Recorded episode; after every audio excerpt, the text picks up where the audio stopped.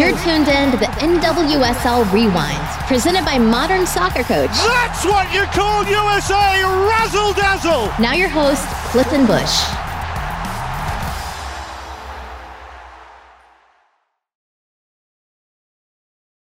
Thank you so much for joining us here on the NWSL Rewind. Sierra and I will be talking about all the week's matches, as well as diving into Chicago Red Stars and their push towards the top of the table.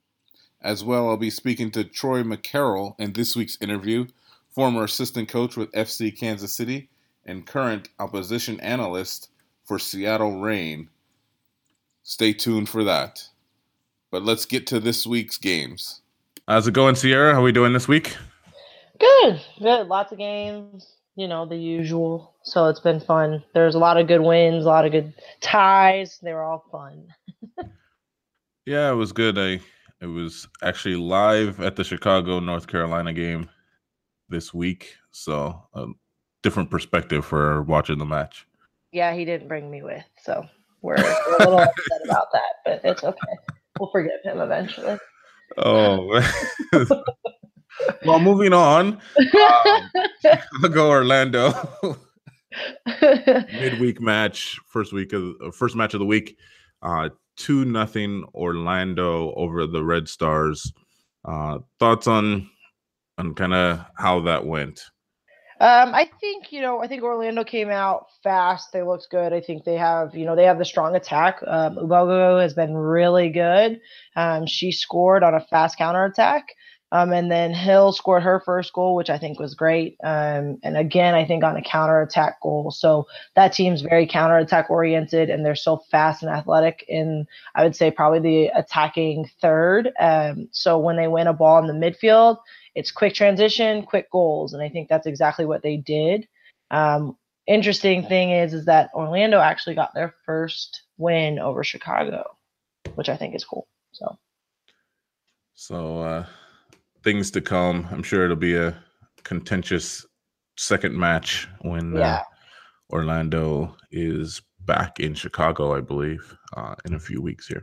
Yeah, and I think I mean I think Chicago just they seemed a little heavy in that game, and so um, I think it'll be interesting to see them, you know, more fresh, if you will. And it's been a lot of games for a lot of teams, and so um, I think you're kind of seeing the effect of it. And those midweek games are challenging. Um, so hopefully, you know, when they rematch, I think it'll be a good game. If they, you know, come out like they did against North Carolina, I think it'll be a it'll be a fun game to watch. Yeah, it's one of those right now. Chicago's on eight, having played eight games. Orlando's yeah. played six. Um, even Portland has played six. So a lot of majority they've got two games on most of the teams. Yep. In the league here, and so it's the fatigue certainly yeah. early in the year probably uh, need to get a little bit of rest for some players. So yeah, it makes how, a difference. how that goes in the next couple of weeks. Yeah, absolutely. but, so Cascadia match, first one of the season, Portland Thorns versus Seattle Reign in a 3-2 Seattle Reign win. Um, big time game, great up and down feel to it. Um, I mean, if you're looking for a poster for what the NWSL can be about, uh, three two Seattle over Portland probably was was exactly what you're looking for.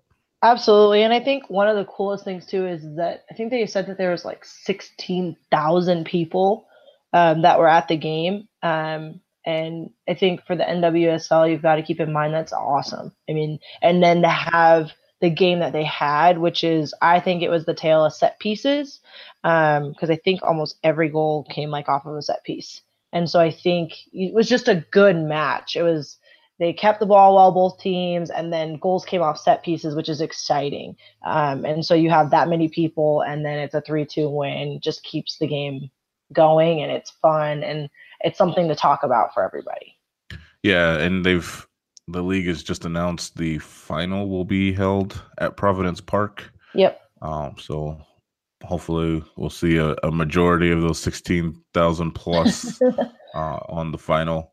And I'm sure given the uh, the amount of times that Mark Parsons' team has been to the finals uh, recently. you know, you're Yep. you imagine that they're looking and really kind of, you know, licking their chops.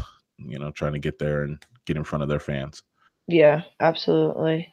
Well, and I think, you know, with it'll be interesting this game, um, I think was I'll be interested to see if they play again because I think will they both kind of modify their game with, you know, because everything came off of set pieces, um, you know, or a header. I think Horan scored off a header, which uh, off of a service.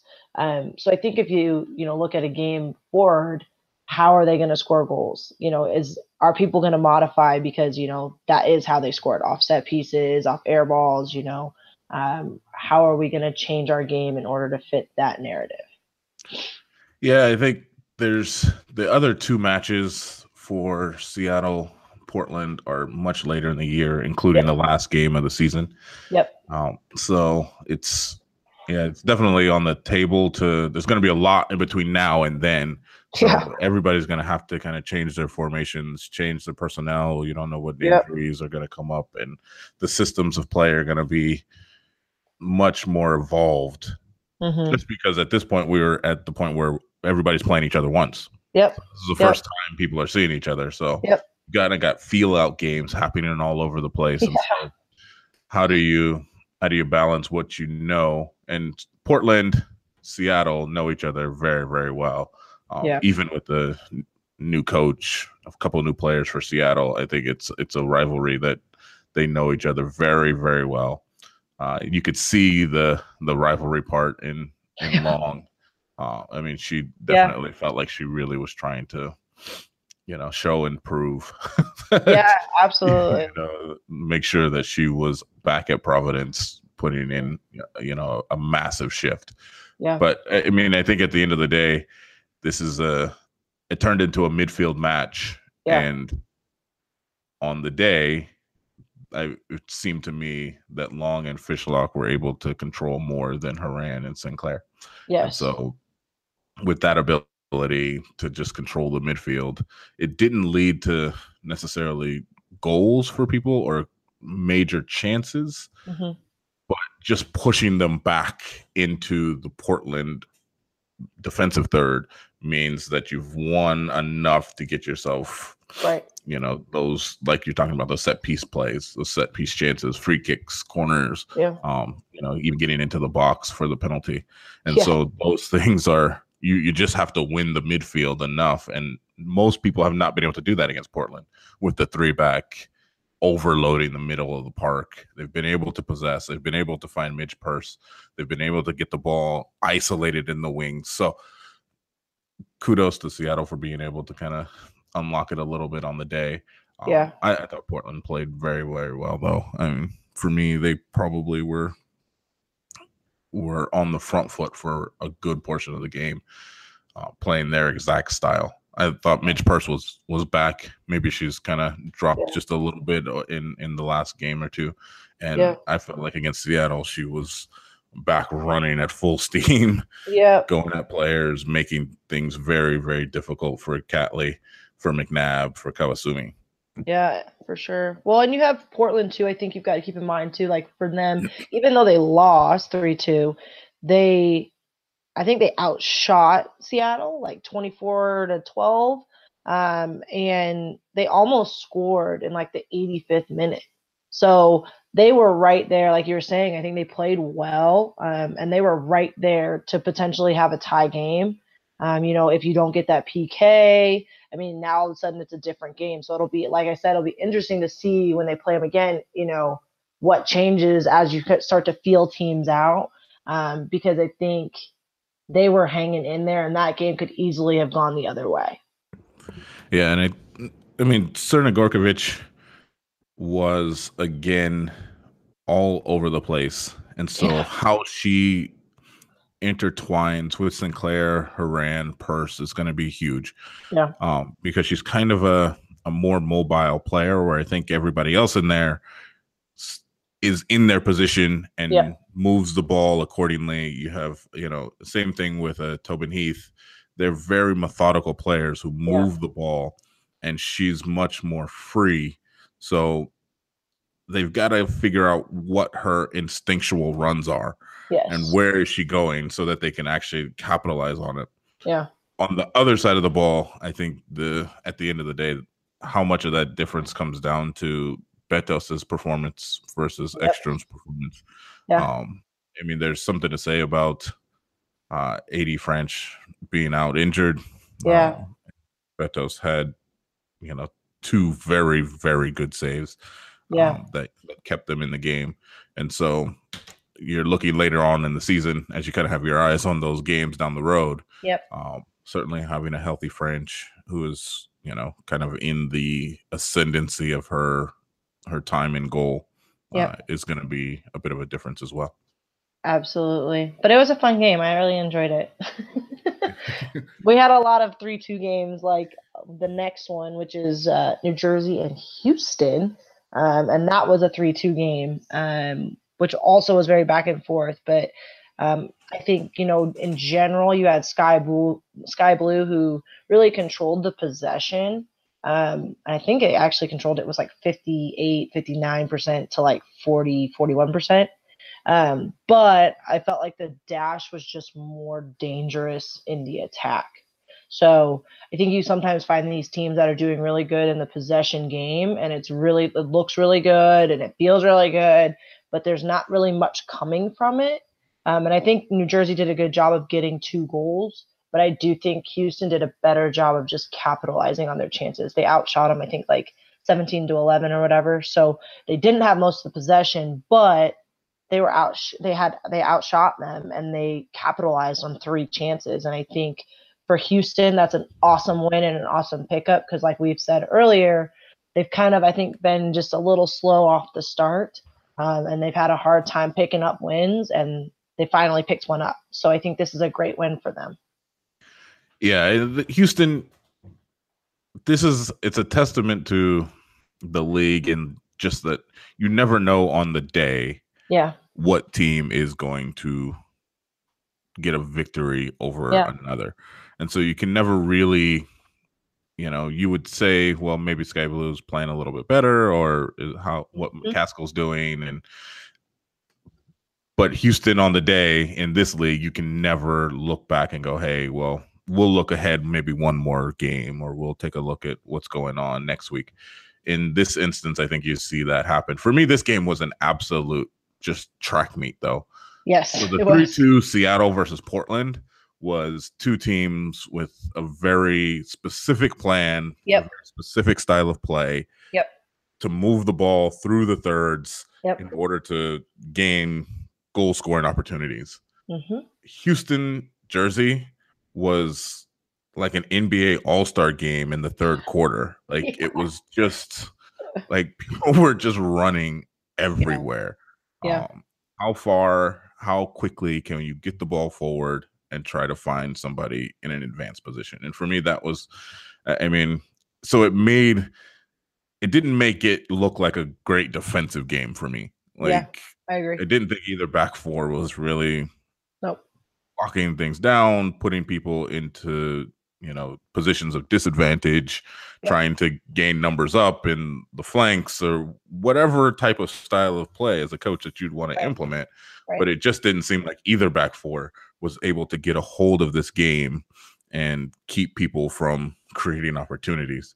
Now Yeah. makes for an exciting offensive match, uh, Right. but I don't, how much does that make for like a great quote unquote soccer match? Right, right. Well, and I think too, you've got to keep in mind like the difference between this game and then the Seattle game is that Seattle, like you're saying, they're moving the ball, they're keeping the ball, and then all their Seattle and Portland, all their goals came off of set pieces. So Yeah. a lot of it is you're pinging, pinging, pinging, foul. Okay, how can we get in and play? Or goes out of bounds for a corner. How can we get it in and play? If you look at this game, it's more in the flow of play. So you have defensive breakdowns, and that's how you get goals. And so clearly back fours were having issues because if you're having defensive breakdowns to give away five goals in total, um, now Yeah. all of a sudden you're, you know, you have just a difference in game. And I think, you know, set piece goals are, I mean, in the men's game and in the women's game are hard. And that's why they're so dangerous on both sides. Yeah. But in the flow of play, if you're giving away three goals on one side and two goals on the other side, you've got obviously some challenges with the back four. Yeah, I think the the road to solidifying your style of play is harder yeah. for a Jersey and Houston given this game than it would be for Seattle or Portland. Yeah. So Seattle and Portland have kind of got to go to the drawing board and maybe yeah. tighten up some marking, deal yeah. with how they're how they're looking at their set plays week to week. But in this instance, there's a lot of gaps. There's a lot of places where Carli Lloyd was trying to get into the attack, but yeah. now she's not available for the transition. But she's also not necessarily being supported either. Exactly. So there's places where they've got to get the the matchups right, where they've got yeah. to get the key kind of together players. You know, what are the key units? Right. Who right. is it? And how do we get them to understand that when Lloyd moves forward, Killion might actually have to talk yeah. You know, she might have to come outside of a comfort zone in right. order to support defending while they're attacking. Or yeah. who is that? Um, and so for me, that's this game, albeit a a high scoring affair and a great win for Houston. Tactically, yeah. Uh, there wasn't a lot of pattern to it that seemed kind of seamless.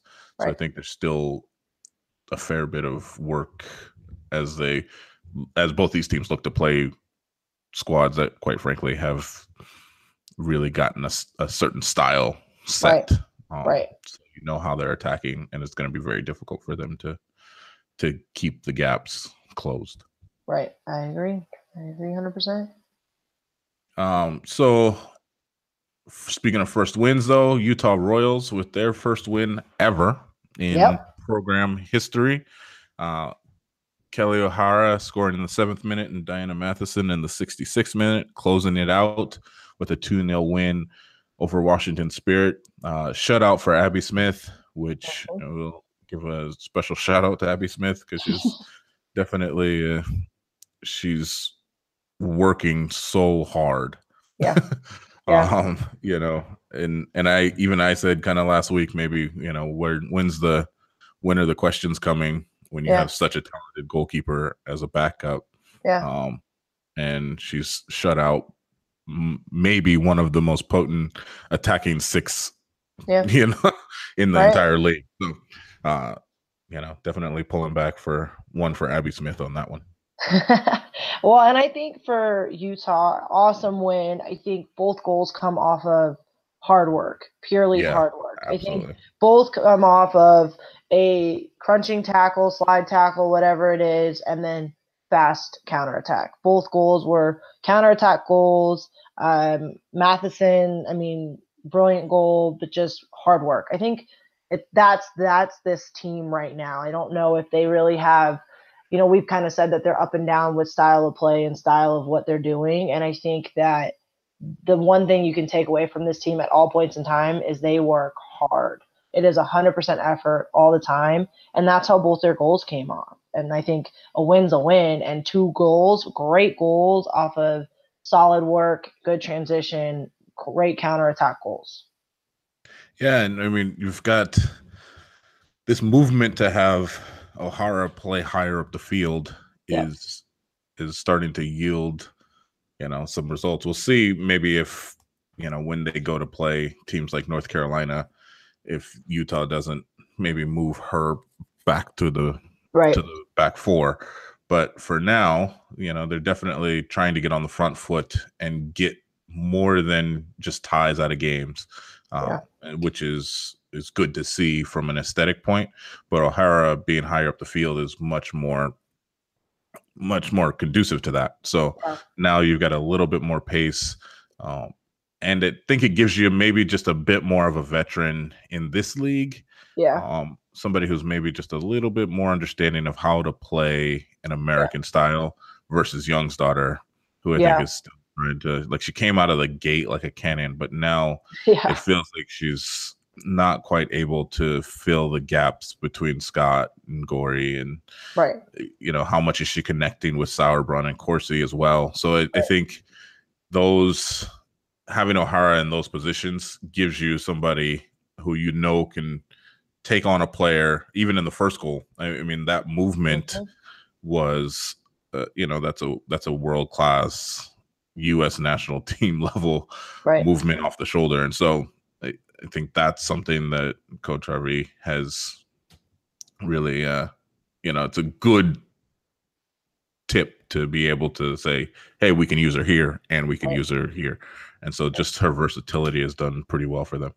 Yeah, and I think too you also have to give credit to Utah's backs because I think uh, Spirit had one shot on goal. And, yeah, yeah. and that came in the 91st minute, I think it was, or something 81st, like that. Yeah, 81st, 81st minute. minute. Yeah, 81st minute to get their first shot on goal. And so I think big time shout out to that back because I mean it's hard to be a back or slash, you know, if you have a defensive midfielder, if you have your goalkeeper included in that. But if you don't get a shot on goal for 80 minutes, I mean, that's very impressive. And especially against, like you were saying, I mean, a top notch six Washington Spirit, you know, attacking playing team. And I think to not give up a shot on goal is crazy for 80 minutes. And so big time shout out to them for being able to just hold that together as a unit for 80 minutes. Yeah, I mean, neutralizing Smith and Tedesco uh, in the wide areas yeah. was certainly necessary.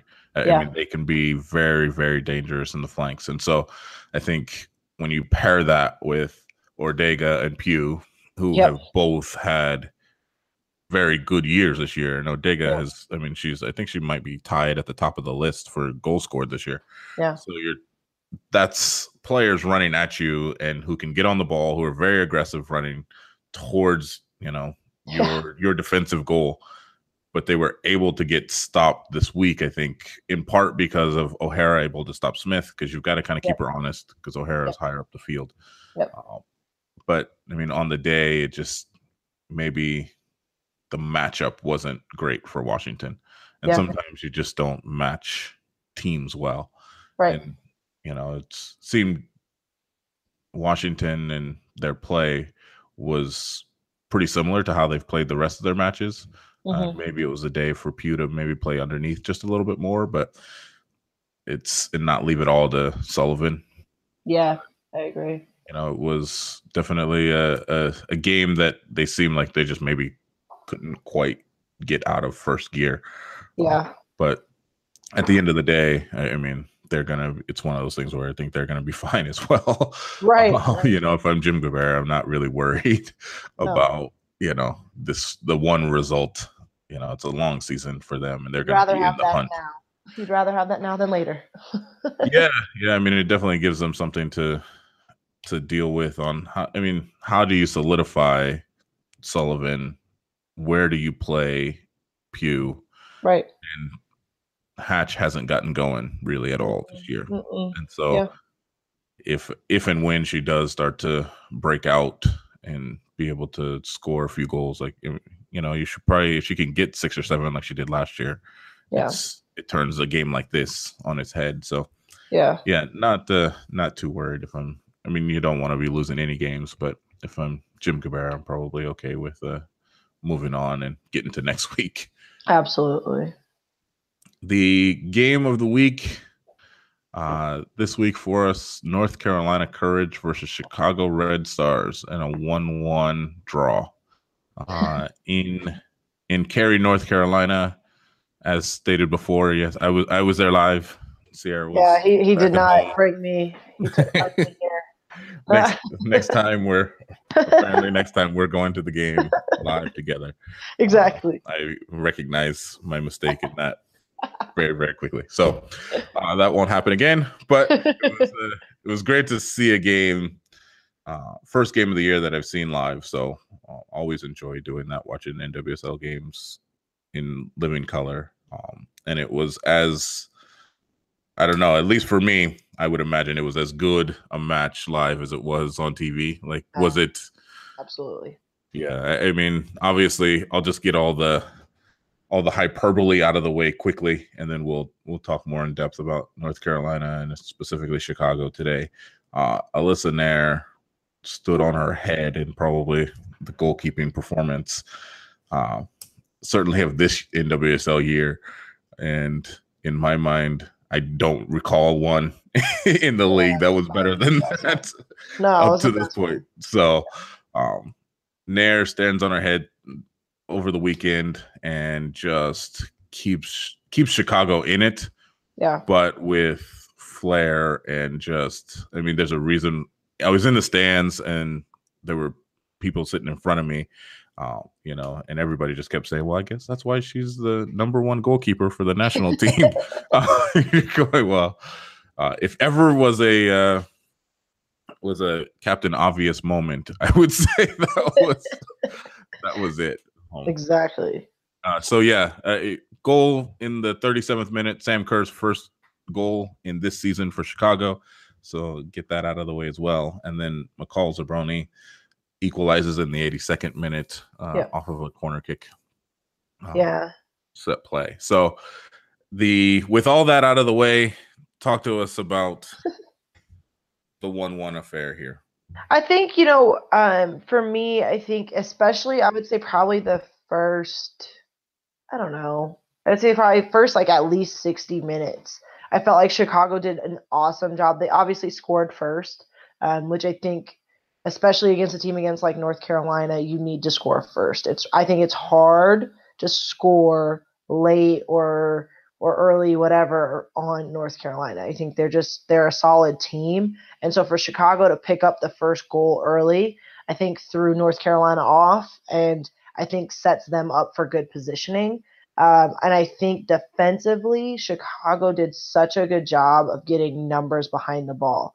We've talked about it before. North Carolina is a fast paced, athletic team. And so if you can't get numbers behind the ball, you are going to struggle and I don't thought I didn't I didn't feel like at any point in time Chicago got caught in a transitional moment or anything like that, which I feel like would be easy against the North Carolina team. Um, and I felt like they did a really good job of just getting numbers behind the ball and being a unit defensively. Yeah, I mean, so you're looking at a back four of Huerta, Johnson, Gorden, Mautz. Yep. That is an league. we talk about the pace of North Carolina, the physicality of North Carolina. Yep. But that back four is yep. a ridiculously fast back four. Exactly. Um, that is known to crush people. And yep. Sam Johnson has been just absolutely annihilating people yep. all season long. Mautz obviously as an attacker, Huerta as an attacker for Chicago. Yeah. Very pacey flank players. Uh, now defensively 1v1 was always going to be kind of the question, I guess. If you're taking attackers and you're making them defenders, yep. what do they do 1v1? Exactly. And Huerta and Mautz in that first half were able to shut down yep. all of the flank play by yep. themselves. When typically I feel like North Carolina does a very good job to overload one side. So usually they're 2v1. Yep. Um, and they had a, a number of 2v1s. I mean, quite frankly, it's you see those overloads deep into the defensive third. Yeah. One way to tell that you're getting your overloads is by the number of corner kicks. Yeah. yeah. So I think it was 12, 12 corners for North Carolina and three for Chicago. And so you can tell they were getting there. Yeah. But not being able to uh, one, it could have been a lot worse. Uh, yes. I mean, I think if I look back at the number of corners versus Houston that North Carolina had, it was like 16 or 20 or something like that. So yeah it, it could have been a lot worse. And I think Huerta and Mautz did an excellent job of solidifying the 1v1 challenges in the wide areas yeah. and not maybe giving up so many corner kicks to a North Carolina team that basically has lived off them all season yes. long. Yes. Yeah, I agree. And I think too, like transitionally for Chicago, I think when they moved from defense to offense, I think that they did a really good job of exposing kind of opening up some lanes. So like the way that, you know, Kerr scored, I think they did a good job of opening up it wide and then finding the perfect slip ball over the top. I mean, Kerr scored a brilliant goal. I mean, yeah. couldn't have you couldn't have pressured her any better. I mean, she was defended well. She just scored a brilliant goal. I mean, it was as far post as far post gets. Um, she had someone literally on her backside holding her hand. Like there couldn't have been a br- more brilliant goal, but the ball into her was perfect. I mean, it literally went right over their back line and landed perfectly at her feet. So I think they did a good job of opening that wide channel and then just kind of getting that perfect ball in behind, which I think people have kind of struggled with North Carolina. They can't find those gaps to get in behind. And you have to keep in mind when their wide backs are going, like especially Hinkle loves to go, you've got to keep in mind that if you can win a ball on a counterattack and expose that open channel, it's on. It's just about connecting the dots and having the right person in. And I think when you have Sam Kerr in, it's easy to, all right, here, get this ball, go. yeah, Kerr doing Kerr things. Um, you know, I mean, is at this point, at this very moment in time, is there another player in in this country that has a better first touch than Sam Kerr. No. I mean, like her ability just to put the ball in the exact place she needs it so that she can create goal scoring opportunities is absolutely. I mean, even the the late save yeah. that D'Angelo yeah. made, yeah. as she pulls it off of her chest right down to her feet. I mean, like uh, the first touch of Sam Kerr is something to awe. Yeah. But I, I'm hundred percent with you. I mean, that counter style matching, they were able to match North Carolina. Yeah. Person for person, yes. which is a surprise thing. You think you have to kind of defend by committee when you're playing North Carolina, but Chicago was able to do it one v one, kind of yep. all over the park, uh, and really not suffer very many ill effects from it. I mean, because it just wasn't a lot you know, Alyssa Naeher made a lot of saves, but there definitely weren't like uncontested, over yes. the top, 1v1 Jess McDonald. Yeah. Um, you know, Lynn Williams just running straight at a goalkeeper yeah. that we've seen in previous matches. Yeah. So I think it's worked to kind of just match everybody and yeah. see if you can keep every, you know, if you're Sam Johnson, I mean, that's a tall task to deal with Lynn Williams and McDonald. Yeah but she clearly is fast enough to do it, physical enough to do it. Same thing for Sarah Gorden. Clearly, she was fast enough and physical enough to deal with Crystal Dunn yeah. for the first, you know, 45 minutes, 60 minutes of the match until Dunn was moved back into the midfield. So right. that's, I mean, they,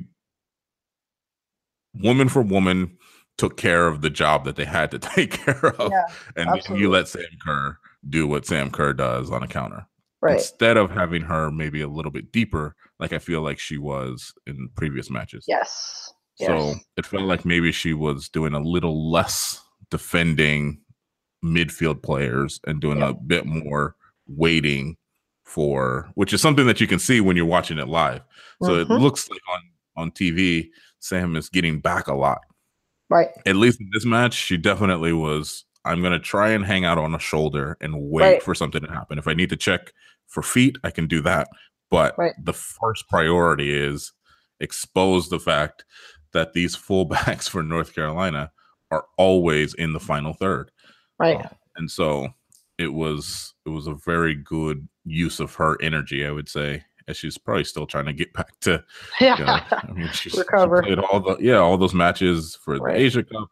Right. And she's come here and played three matches in a week. So yeah and that's you know so i'm sure she's trying to get her legs underneath her to kind of get used to this as well so right. we'll uh we'll see i think moving forward what's going to be the is it going to be keeping the ball moving through the thirds or is it going to be more about trying to get kerr in over the top in right. behind um so that's a a question that Rory Dames is going to have to answer. Yeah, you know, what is is their style of play going to adjust to Kerr, or is Kerr going to have to adjust to their style of play? Yeah, I agree. Well, and I think too, you could see it kind of in the North Carolina game. I think one thing that they needed to be a little bit better about, Chicago needed to be better about, was just I think there were some times in the midfield they kept the ball too long on their foot. Like you got to keep it moving. And I think that there were a few times where, especially against, I mean, there's teams that they could do that. There are teams that they have some time to really go and do something with it. But I think against a North Carolina team, you're playing against a high press, you know, for midfield. They're compact and you can't keep the ball on your foot that long. And so I think in the future they're going to have to be better about just kind of getting it off their foot quicker because I think it'll open up more chances to get in behind North Carolina if Chicago can move it faster. Yeah, absolutely. And I mean, we still still have Julie Ertz, who was yep. who must she was listed as out for the game on Wednesday. Yep. Versus Orlando. Yeah. Um, but was in the 18 for the match on the weekend. Um, so but she was an unused sub. Yep. Over the weekend, so you kind of wonder what's you know what is her fitness like? Yeah. How, where is she at? But you know, so you still have Julie Ertz, you still yep. have Rosie White. Yep. Um, you still have Vanessa DiBernardo. Yep. So you've got three midfielders. Yeah. frankly, who can um who can move a ball. Yeah. You know, get one side to another. Right. So there, there's a lot more to play. I mean, there's going to be some pretty tough decisions here to make because some of these players are playing quite well. Yeah. Um, moving forward, and so obviously Nagasato is going to be somewhere, whether that's on the front line or in the midfield. So that's another yeah. player you have to consider. Mautz has been scoring goals all over the place for them. So it's another, yeah. you know, where do you put where to? That's another thing. So I think these like there's going to be a lot of choices for what you're talking about as far yeah. as the quick play in the midfield. Yeah. Uh, switching the point of attack, maybe just slightly faster, but also controlling. For me, it's controlling the rhythm and tempo. Right. Yeah. So can yeah. you control the rhythm and the tempo with how fast you're moving it, whether you're moving it to Naeher or whether you're moving it to Johnson and Gorden. Um, yeah. Frankly, or even if you're just going forward, because there were times in the game yesterday where I think they decided to just, uh, if we need the ball to move anywhere, we need it to go towards D'Angelo and not Yeah. towards Naeher. Exactly. so exactly. let's keep the game in front of us Right. and play.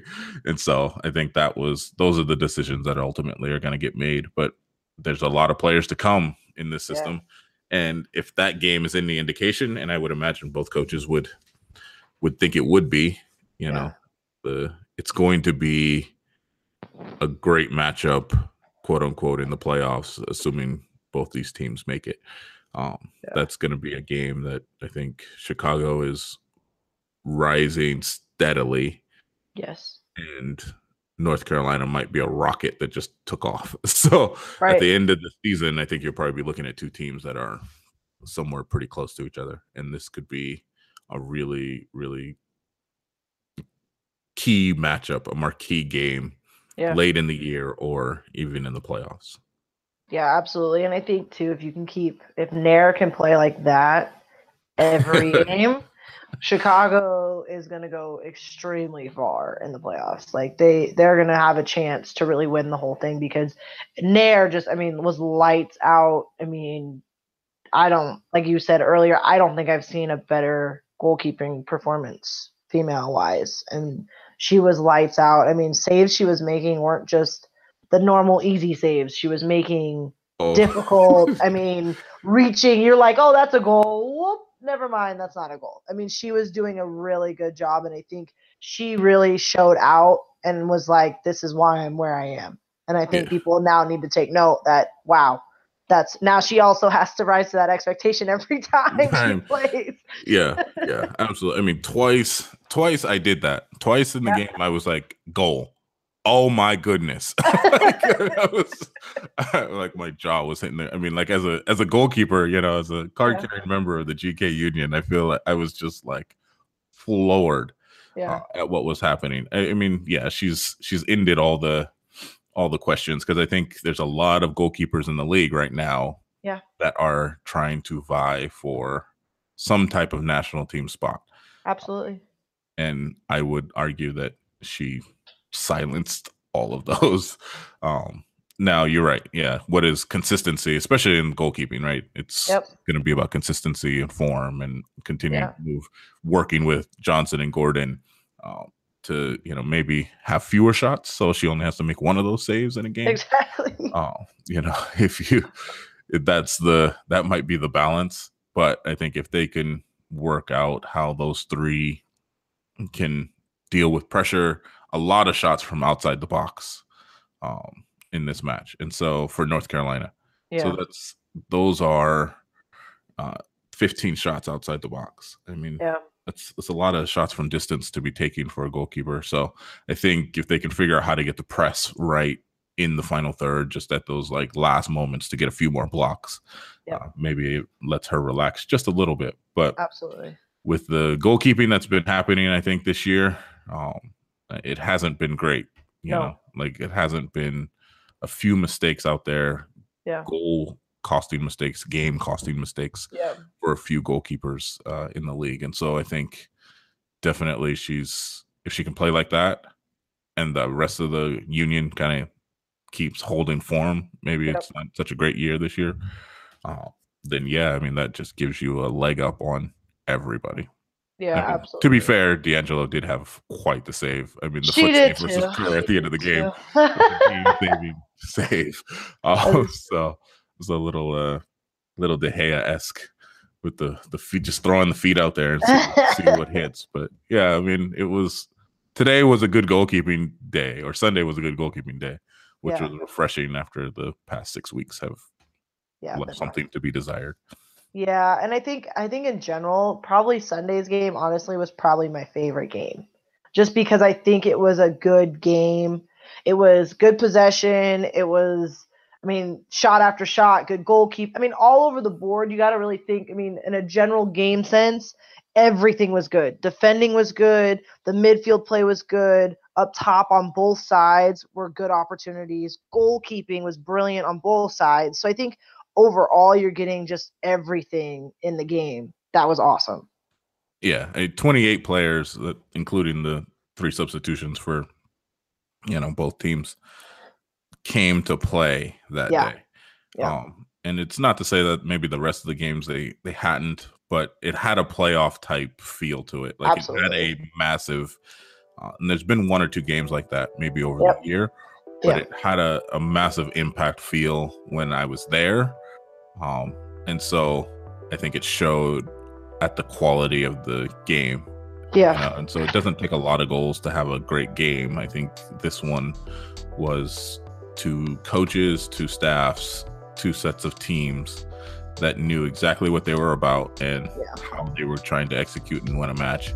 And even though it was Chicago's third game in seven days or eight days, they I think that adrenaline goes and now yeah. you have what you're looking at. And so for me, yeah, I mean, I, I am not gonna say it wasn't my favorite game of the week just because I was there. I mean, I feel like when you're when you're there at a game, um, it tends to be the one that you want to see. But I was not bored at any moment so yeah, no, it was a it was and it was a great day. It started raining the second the game ended. So perfect timing. Perfect timing. So, good job, Cary, North Carolina. good job for the courage and Red Stars. So, yeah, so stay tuned. Uh, great interview coming up, and we will be back with you next week. Awesome. See you guys.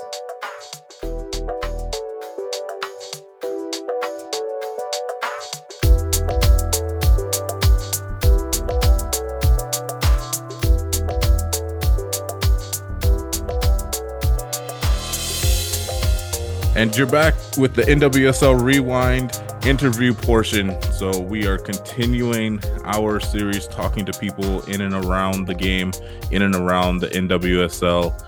And this is today's interview is no exception. We have Troy McCarroll, uh, opposition analysis scout, uh, all around uh, game watcher for Seattle Reign. As he's worked with FCKC uh, for Vlatko Andonovski, and he's one of the most knowledgeable guys about the NWSL that's out there. And we're very, very glad to have him on today. Troy, how you doing? I'm doing great, thank you. And yourself? Oh, I'm doing amazing. Uh, you'll you'll see. I was actually at a live game this past week, North Carolina versus Chicago. Uh, so had a blast doing that. So Excellent. always a, a good, good way to start I, I was last week at uh, Orlando versus Seattle. So was so that was a great little experience down there. Yeah, yeah. I saw a few uh few conversations you were having with with the boss and Sermanni and uh just you know hanging out with the with the big guns, huh? Mate, that's uh, that's uh, that's when you've got to use your two ears that you were given and just listen very carefully and intently. You know, take it all in. Uh, that's absolutely. You have two two ears and one mouth for a reason. I would say, especially at that yeah. moment. You're right. so, so, so, talk to us a little bit about uh, your time in Kansas City and moving with the team moving to Utah and Vlatko Andonovski moving to Seattle and kind of what you're on to these days. Yeah, so well, I, I suppose I have to say I was absolutely gutted when I heard that the FCKC franchise was going to be no more and it was going to move to Utah. You know, I knew that that meant that the gaffer was going to be moving away, so it was going to make things tougher. Um, but moving on to bigger and better. But yeah, just with my time at FCKC, um, I knew Vlatko for a while. So when I got back in town to Kansas City, I asked him if I could just come, you know, watch the girls train, watch him, see how he was acting around the ladies. Um, and he was he was open to it.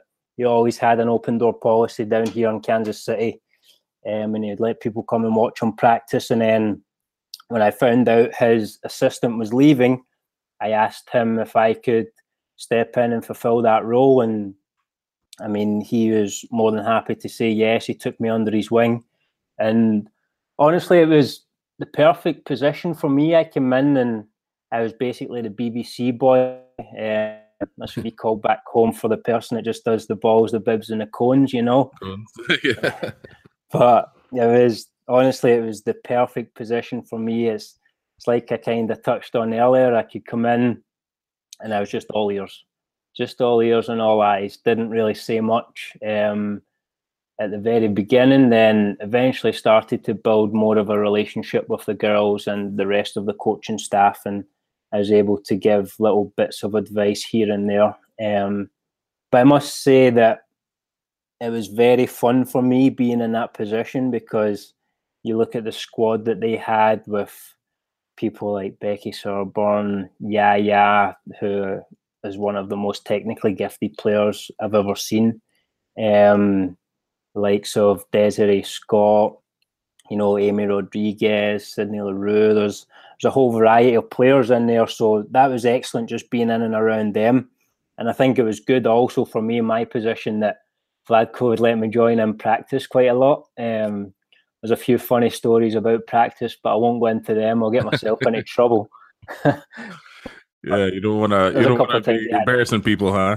No, there's a couple of times he had to tell me to calm down. I forgot that I wasn't the one that was playing on a Saturday. It was lady. you know, um, live in the glory, huh? That's it. That's it. But in terms of yeah, getting on to Vlatko's coaching staff and getting to see things from behind the scenes, um, it was extremely eye opening. So it was it was the first time that I'd been in and around a professional ladies environment, you know. So I got lucky.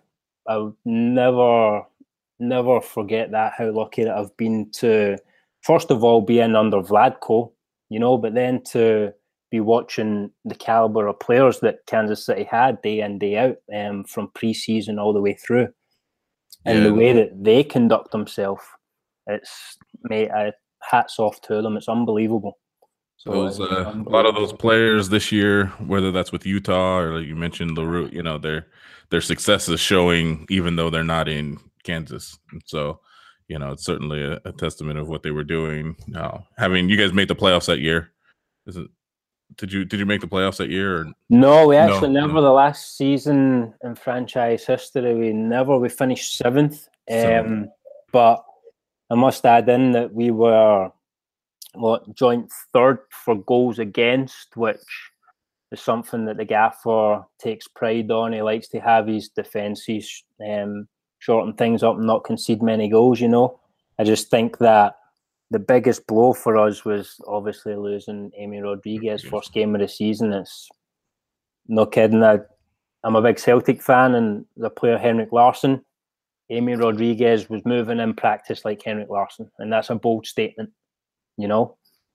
Yeah, I'm, I'm sure, and she's made a massive difference for Utah this year, and it's it's it's going only gonna increase, I would imagine, as they as they move forward. Oh, without a doubt, it's gonna it's gonna be fun, and I wish Amy all the best, and I hope she stays fit throughout the whole season. And yeah, it'll be fun to watch her throughout, get back where she belongs. You know.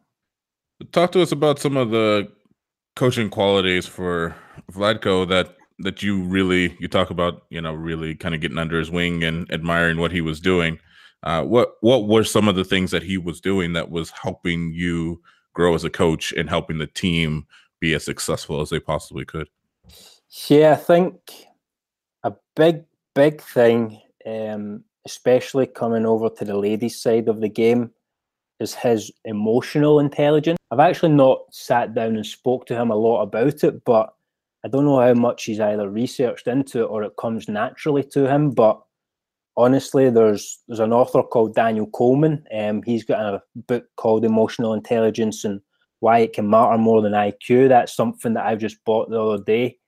Um, just from reflecting, I'm thinking, what is the difference and why do the players speak so highly of him? But I think that is one of the things. His emotional intelligence um, to connect with each and every single player individually and treat them as a person first and then a player is is massive. And I think that is the biggest thing that I've noticed um, from being in with Vlatko on a daily basis, you know.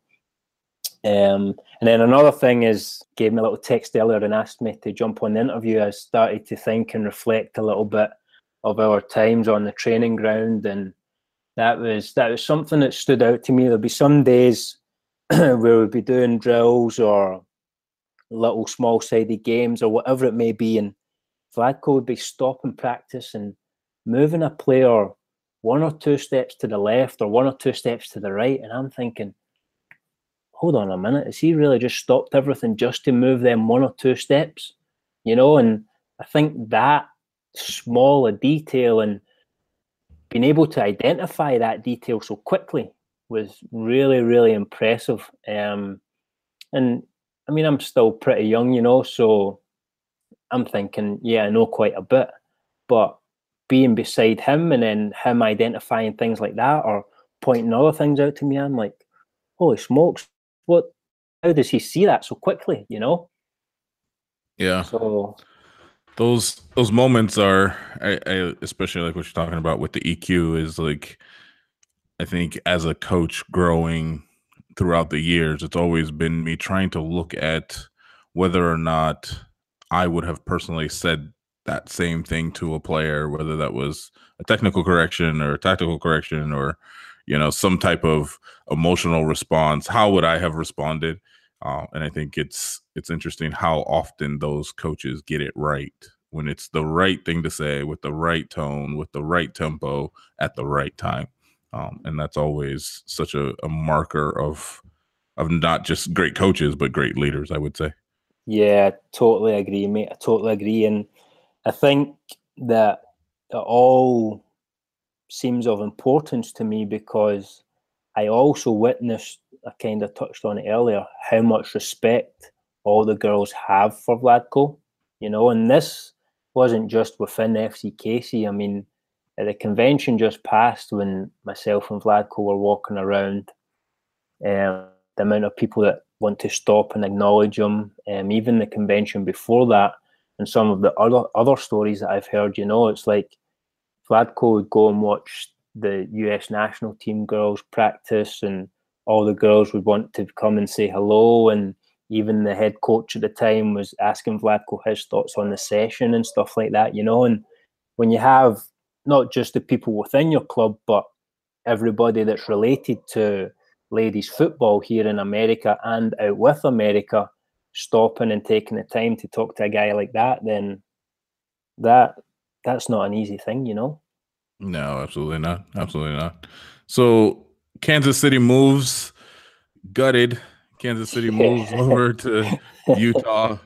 Um, Laura Harvey takes over the Utah franchise. Uh, Seattle now is open, and as we all know, Vlatko Andonovski takes over the Seattle Reign. Uh, talk about so you've been able to kind of keep somewhat of a relationship then going uh, with the staff over there. Talk to us about how that works for you now that they're in Seattle and you're in Kansas and yeah, so I mean, again, it's understanding that the resource that I have in Vlatko, I don't want to lose it, you know. So as soon as I found out that he was moving, I was looking at every which way and option I could to move to Seattle as well. But it's just too expensive for me at the minute yeah. to get up there. so I'm I'm still in Kansas City, but it's not ruled out yet. Um, but yeah, I, I just asked him again. I said to him, look, Sheffy, that's what I call him. That's actually the Macedonian term for gaffer. But I was like, Sheffy, what what can I do to still be in your staff to still help you out, um, whatever it may be. So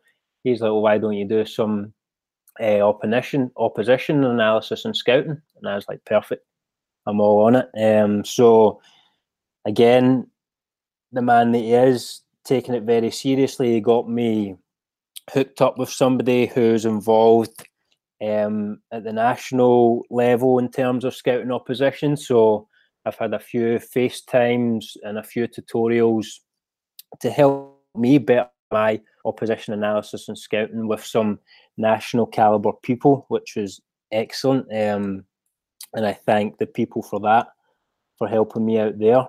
Um, but yeah, it's it's good. I mean, kind of being dispersed here, there, and everywhere. So obviously following them closely and the teams that they're with, I feel like I have good knowledge of the NWSL now, and I understand what Sheffy is looking for. So when I'm providing these reports to him, I can give him the details that he wants. Um, and thinking about and talking about opposition analysis, it's made me delve into it a little bit more. I feel like it's undervalued, to be honest. Um, and I probably wouldn't have said that before I'd started the opposition analysis, but now that I've really, really delved into and trying to learn more about it, I think in the NWSL there's a huge, huge opportunity, and I'm hoping to take it seriously and we get um, more staff involved. You know, I think it would take the game to the next level. Um, so yeah, we we kind of chatted about it a little bit previously as well, but I think that in my position that I'm at, I can still have an effect on Seattle. Um, I was down and I met the team last week for the first time, which was excellent. Um, and then I could see that some of the things that Sheffy was talking about were some of the things that I had passed on to him, you know. So that was good to see that being put into action. Yeah, I mean, getting what is the impact? So, talk to us a little bit about what is the impact of that information getting to the technical staff that is coaching day in and day out, and what that effect is on the the games. I mean, do you feel like that opposition analysis gives Seattle a chance to earn more points throughout the season? Oh, 100%, without a doubt. Um, that's where I feel that it's overlooked in a lot of places because that can be the difference between stealing a point on the road or walking away with no points on uh, when you're on the road. You know, I think that when we look at attention to detail and player reporting, if you're including that in your scouting analysis, again, it goes back to being on the training ground. If Vlatko has the information that he he's either gathered himself by watching the video or maybe I've picked it up and I've sent it to him, then he's going to know, okay, planning the sessions for the week against the opposition, whoever it may be, he can stop the game and tell whoever it is to move those one or two steps to the left or to the right, like I touched on earlier. Um, and it might be that he tells more than one person to do that because that's the information and knowledge that's been passed along and now it's only going to help the ladies when they're on the field um, actually delivering the message that's been given to them. And I think another thing that's tricky is that we can give all the information we want to the coaches, the head coach, whoever it may be, but not all that information is going to be relayed to the players because you don't want to overload them, you know. But you would rather have more knowledge as a head coach than less knowledge because it might be that it's an in-game tactical decision or it's something that's happening in the game that pops up and you know, okay, we know what's coming next, then the gaffer's able to relay, relay that to the ladies during the game, you know, instead of having it as a surprise. So I think that's that's one of the very, very important things about it. You're better to have more than less. Oh, absolutely. I mean, it's it's a it's a league where, and I think Sierra and I talk almost every week about what it is, the style of play of every team, and the patterns that you see that begin to come. And so, as you're working in those environments, if you're not recognizing those patterns week to week, um, you know, you you get three bites at every team, and so the you've got to be able to adjust and understand that maybe this under certain circumstances a team has this tendency or that tendency and maybe just maybe you can get out ahead of it. And so i think uh, having that amount of detail as well as having quality detail certainly i imagine is something that you focus on as well. Yeah definitely. It's huge and as as i'm only doing the opposition scouting analysis um I know that we have staff who are analysing us as a team as well, so Seattle. Um, and that's so important for the ladies too, because I, I know from past um, with FCKC, at least with the group of girls that we had, all these girls are hungry to get better and improve, you know? So to have that self evaluation or the evaluation coming from somebody else, um, it's not just opposition scouting and analysis, it's and that analyzing yourself, you know, and then building these programs that can help improve the girls as players because they all want it, they're all hungry for it. Um, and I think that's what is exciting and good for me as well I see that in these girls, you know, and they appreciate the information, whatever small piece of information and detail that you give them. They really appreciate yeah, I mean, so now you're you're kind of got this. I mean, is this what you're going to do throughout the rest of the year, or do you find yourself heading to Seattle at some point, or to some new adventure, or how do you see maybe the next, you know, 2019, 18 games? How many ever Seattle's played at this point, kind of going for the rest of your season? Yeah, so I can't remember the lady's name who was on your last NWSL rewind, but I have to tell her that it won't be Chicago and um, North Carolina in the final. It's probably going to be North Carolina and Seattle. Oh. You know? so I'll, I'll put my bold prediction out okay. there. Gotcha. Okay. so I will. Um, but yeah, kidding aside, I'm I'm excited. So development in psychology. Um, graduations this weekend, and then next week, I'm off home for the first time in three years back to Scotland, where I'll be doing my UEFA A license. So I got the list of candidates who are on that course and telling you there's some good Premiership players on there. So I'm excited to get in and learn more from them. I'll definitely be asking them questions about opposition analysis and what they've experienced during their time playing at the highest level and then I'll look to implement that with Seattle um, and pass it on to Vlatko. And then, yeah, once I've done that course, um, I'm trying to put it in the books. It's it's not set yet, but I'm hoping to maybe spend the month of July, excuse me, spend the month of July up there in Seattle um, and get in amongst the team again and be working with them on a daily basis, you know? Yeah, um, absolutely. I've also, I've actually also, it's quite funny um, stumbled upon this course, the International Professional Scouting Organization. So I'm working closely with those guys and I'm getting through all of their coach education courses to help me become a better scout and help serve the ladies better and the team better too. So tons of coaching education on for Troy. Uh, he'll be finishing an A, finishing the scouting course, uh, all while having just finished up your master's degree. So yeah, okay. Um that's a that's a pretty busy busy lifestyle for Troy. That's it, mate. You've got to you've got to do it. When I see the level of somebody like Vlatko, then I know that it takes the hard work and dedication, you know. So need to start now. Well, there you go. Troy McCarroll here, uh, opposition analysis scout for Seattle Reign, uh, former assistant coach with FCKC. Uh, and I'm sure we'll see you out on a touchline very, very soon. That's the dream, mate. That's the dream. I've heard there's a couple franchises applying next year. So yeah, there's a couple coming. There you go. There you go. There's a couple coming. So get ready. So we appreciate you, Troy. That's brilliant. Cheers, Clifton, mate.